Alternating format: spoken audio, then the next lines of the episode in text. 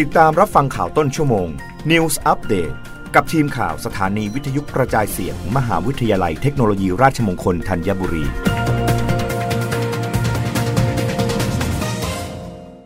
รับฟังข่าวต้นชั่วโมงโดยทีมข่าววิทยุราชมงคลธัญบุรีค่ะ รัฐมนตรีช่วยว่าการกระทรวงคมนาคมลงพื้นที่ท่าเรือราชินี ตรวจความพร้อมก่อนเปิดใช้งานสิงหาคมนี้ ล่าสุดคืบหน้า 95% นายอธิรัตน์รัตนเศษรัฐมนตรีช่วยว่าการกระทรวงคมนาคม พร้อมคณะลงพื้นที่ติดตามความคืบหน้าการปรับปรุงพัฒนาท่าเรือราชินีสำหรับท่าเรือราชินีที่กรมเจ้าท่าดำเนินการปรับปรุง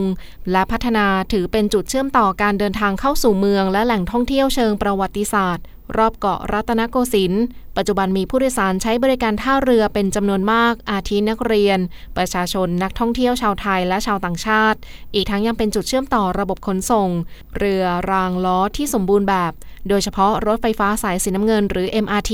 บริเวณสถานีสนามชัยสำหรับการปรับปรุงพัฒนาท่าเรือราชินี มีแนวคิดการออกแบบเน้นความสวยงาม และมีเอกลักษณ์ความเป็นไทย ให้เป็นท่าเรือที่สวยที่สุดในแม่น้ำเจ้าพระยา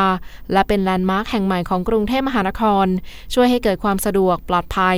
โดยการดำเนินการพัฒนาปรับปรุงก่อสร้างได้แก่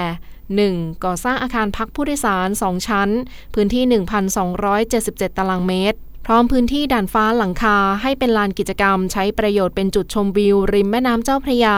พร้อมตกแต่งภายในบริเวณอาคารพักคอยเน้นความเป็นไทย มีระบบควบคุมและการให้บริการที่ทันสมัย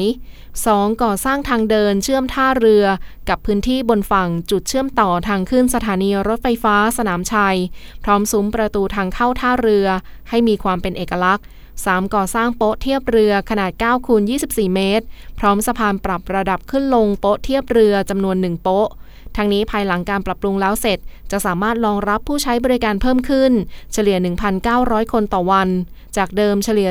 782 คนต่อวัน ขณะนี้ดำเนินการก่อสร้างผลงานได้ร้อยละ 95%พร้อมเปิดให้บริการในเดือนสิงหาคม 2565 นี้ รับฟังข่าวครั้งต่อไปได้ในต้นชั่วโมงหน้า กับทีมข่าววิทยุราชมงคลธัญบุรีค่ะ